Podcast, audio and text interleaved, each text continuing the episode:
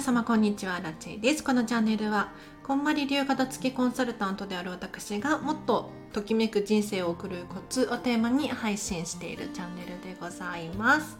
ということで本日もお聴きいただきありがとうございます。早速今日のテーマなんですが今日はですねアレルギーとお片付けっていう話をしていこうかなと思います。こんまりメソッドは関係なくかあのアラチェの自身の経験談を踏まえて話をさせていただこうと思います。というのも皆さんの中にもアレルギーをねお持ちな方いらっしゃると思うんですよ。というのも各言う私もですねアレルギー体質で特にハウスダスト系ですねダメなんですよ。で食品にもアレルギーがいくつかあってこの間もねムール貝を食べていたら なんか鼻水めっちゃ出るくしゃみめっちゃ出るみたいな息呼吸がしづらくなるみたいなそういう現象が起こってちょっと気をつけなきゃなーなんて思ったことがあったんですがではではことお片付けに関してアラチェが気をつけていること一体何なのか。もしねご家族やお友達にアレルギーの人体質の人がいるよっていう方は是非参考にしてみてほしいなと思うんですがまず1つ目なんですけれど洗えるものしか置かない。これは結構重要ですね。で私の場合ですと例えば最近だと布団を手放してここ最近はヨガマットで寝てるんですよ。ヨガマットって言ってもあの大きめで割と厚めのやつを選んで買いました。でその上からシーツを引いて、まあ、今だとタオルケットかな？をかけて寝てるんですけれど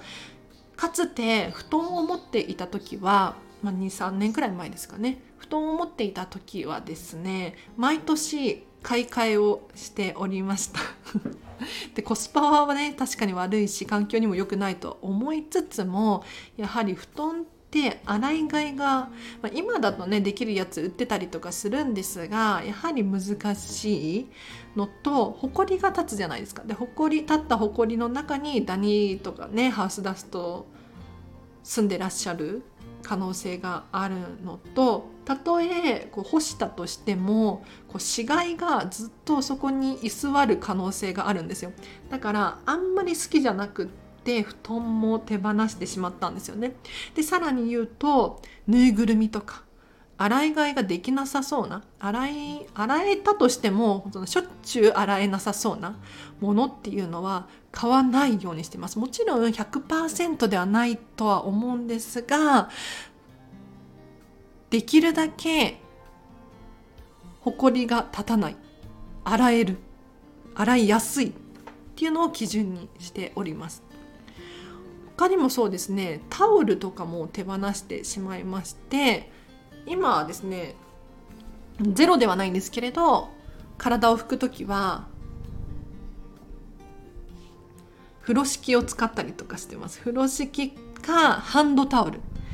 髪の毛がね短いので割とハンドタオルでもいけるんですよ。そう。あとそうタオルを手放した理由としてはまかつてアレルギー体質で、ね、肌がボロボロだったんですけれど当時お医者さんにですねタオルでゴシゴシするのやめてっていう風に言われてたんですよ。うん、なのでタオルじゃなくてなるべくタオル使うんだったらこう押さえるように拭いてねとかって言われていたのであまり好きじゃないんですよね っていうのがあります。他にアレルギー体質で気をつけている、まあ、お片付けで気をつけていることといえば食品関係です。これは徹底しています、えっと、最近では粉物は買わないって決めていますね。ただし、まあ、例外的にえっとそうだなココナッツパウダーとかねカカオパウダーとか オートミールとか買ったりするんですけれど基本的にこれらは全部冷蔵庫保管です。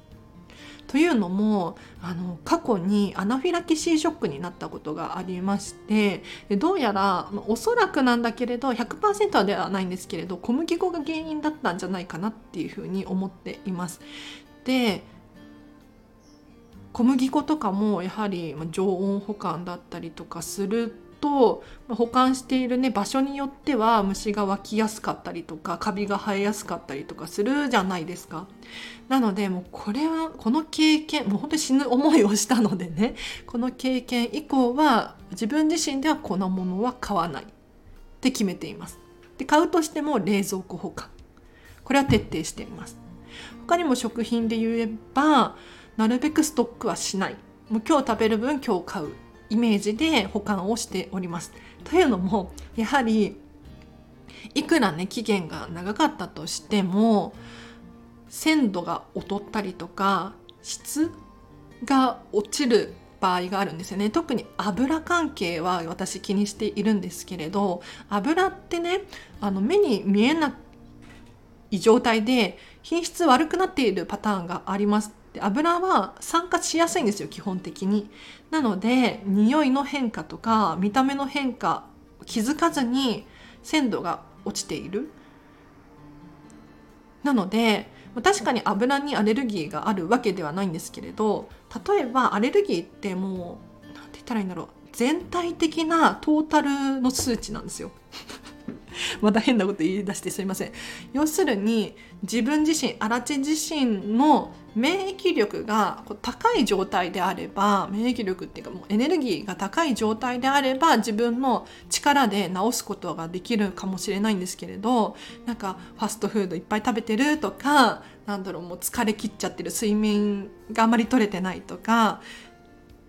運動しすぎたディズニーシーで遊びすぎたとかってなってくるところにこう例えばね今流行ってるコロナさんだったりとかあとはちょっとアレルギーがあるものを食べるとやはりね影響してくるんですよ。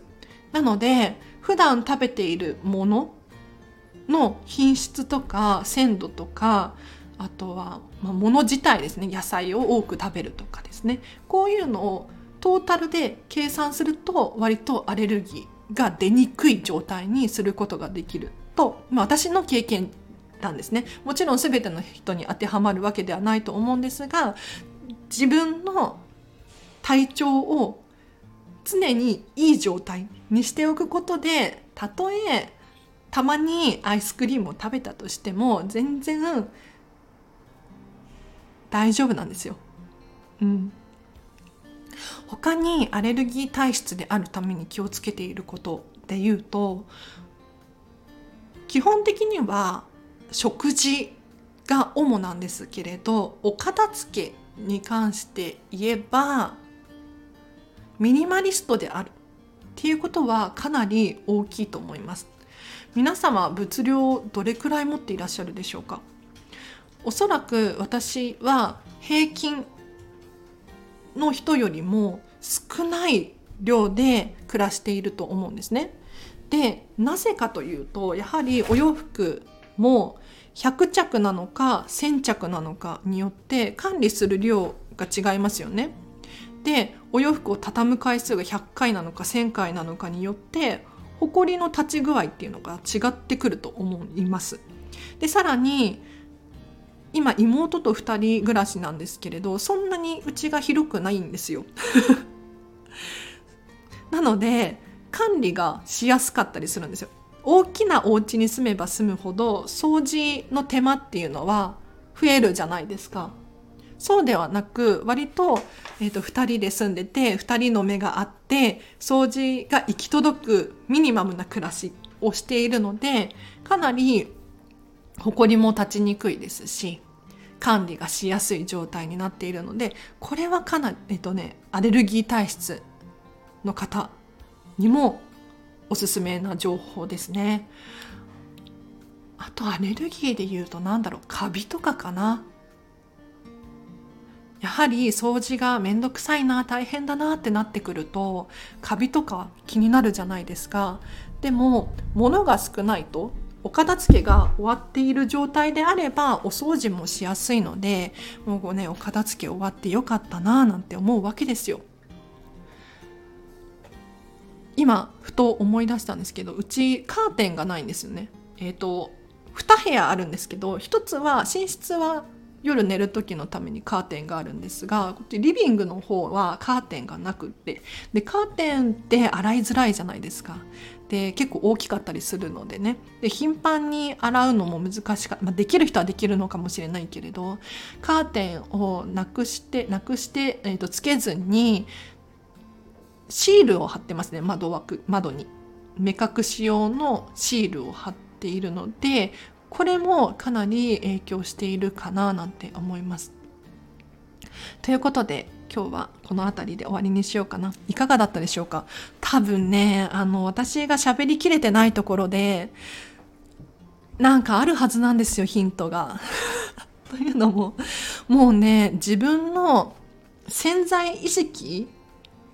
の中に落とし込めすぎちゃって、私の習慣になりすぎちゃっていて意識してないでアレルギー対策をしているところがいくつも存在しているなって気がついて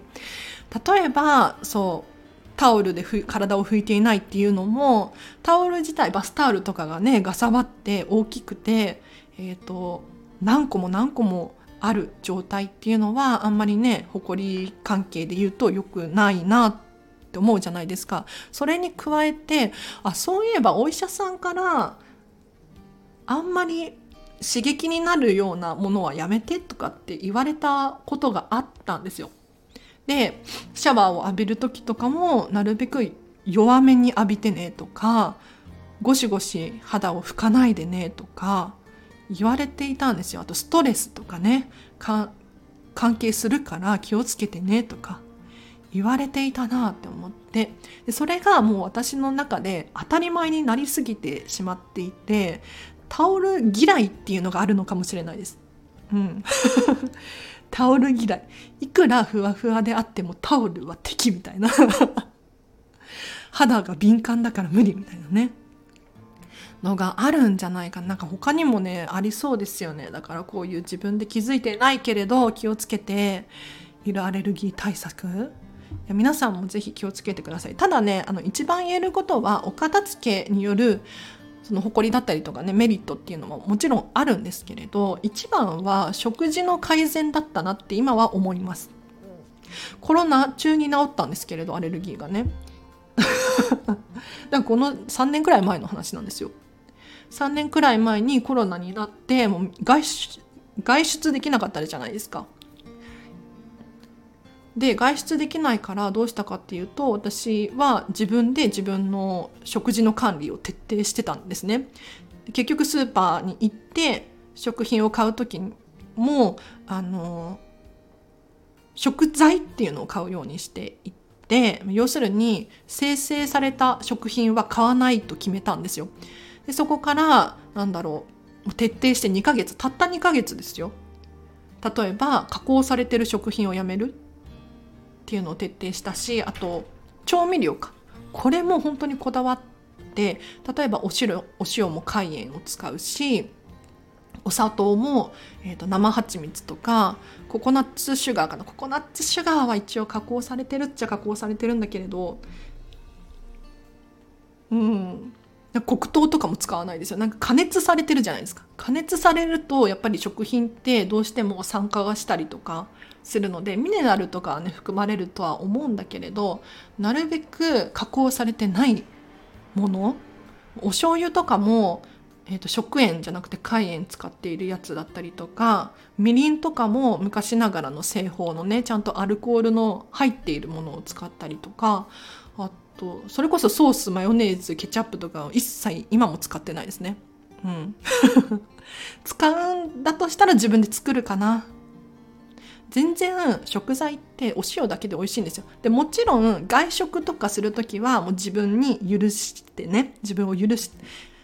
許して何でもかんでも食べちゃうんですけれど、まあ、揚げ物は食べないかなさすがに。食べることもあるけどね。なんか出されたもの食べないともったいないしかわいそうじゃないですか。だから食べるんだけれどその毎日食べなければ OK だなって。でこのコロナの2ヶ月間はもう一切本当に徹底してでも野菜食べるとか白米も食べなかったですね。玄米。今もそうなんですけれど玄米を自分で発芽させてでそれを炊いて食べてます。発芽玄米もねあれなんですよ。自分で発芽させないと本当に意味がなくって。っていうのを話してたら時間が経っちゃったので今日はここまでにします。では皆様お付き合いいただきありがとうございました。えっ、ー、と最後にお知らせがあります。もうちょうど今日なんですけれど、えーと、今日何日だ？7月27日ですね。こんまりメソッドを使った会議の片付けセミナーの音声配信有料版を公開いたしました。もし気になる方いらっしゃいましたら、ぜひご購入ください。こちらは期間限定8月8日まで2700円税込みです。販売しております。で、冒頭約10分間無料で聞けますので、ここだけ聞いても皆様の気づきになると思います。で、約80分のセミナーなんですが、最後に宿題をつけていますので、私の放送を真剣に聞いていただいて、メモを取りながらね、聞いていただいて、最後、宿題まで提出してくださると、おそらくかなりスッキリするんじゃなかろうかと。で、会議の片付けって聞いてね、私には関係ないわって思うかもしれないけれど、全然、あのね、すべての人に関係大ありで、ビジネスに関して言うと確かにその通り会議がありますよね。一方でじゃあ例えば家族会議だったりとかお友達同士の飲み会だったりとかママ友のね会議とかあるじゃないですか。その他にもなんか趣味の集まりとかサークルの仲間たちだったりとか。で集まる時にこういうふうに話し合いをすればうまくいくんだななんていう話がてんこ盛りなので90分間で私めちゃめちゃあ80分かめちゃめちゃ喋りましたので喉がカラッカラになるまでなるまでもう盛り上がって喋ったのでぜひ聞いていただけるととっても嬉しいです。さらにアラチェのサービス一覧ということでお片付けのレッスンができます。ここ最近はオンライン専門でやらせていただいておりまして、3時間から受講可能です。1時間3300円で受け付けております。さらに、目に見えないもののお片付けもできます。人間関係とか、それこそ会議の片付けとか、時間の整理整頓なんていうのを一緒に、アラチェと一緒にやりたいわっていう方いらっしゃいましたら、これね、コーチ、プロコーチと一緒にこう二人三脚でね、やることによって、ご自身ではなかなか進まなかったりとか、アイデアが生まれなかったりとかするかもしれないんですけれど、やはりね、誰かいると違いますね。はかどりますね。お試し体験版が75分8800円で受講できますので、ぜひ、これね、事前にアンケートがあります。私に詳しいお悩みの内容を伝えていただくと皆さんに合った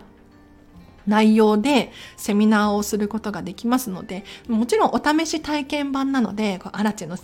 の自己紹介から始まりこんまりのコーチングとは何ぞやっていう説明で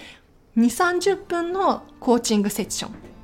最後に質疑応答なのでちょっと普段のコーチングとは違うんですがもうまずはここから始めていただくといいかなと思います。では今日もお聴きいただきありがとうございます。皆様今日の夜もハピネスな一日を過ごしましょう。あなちでした。バイバー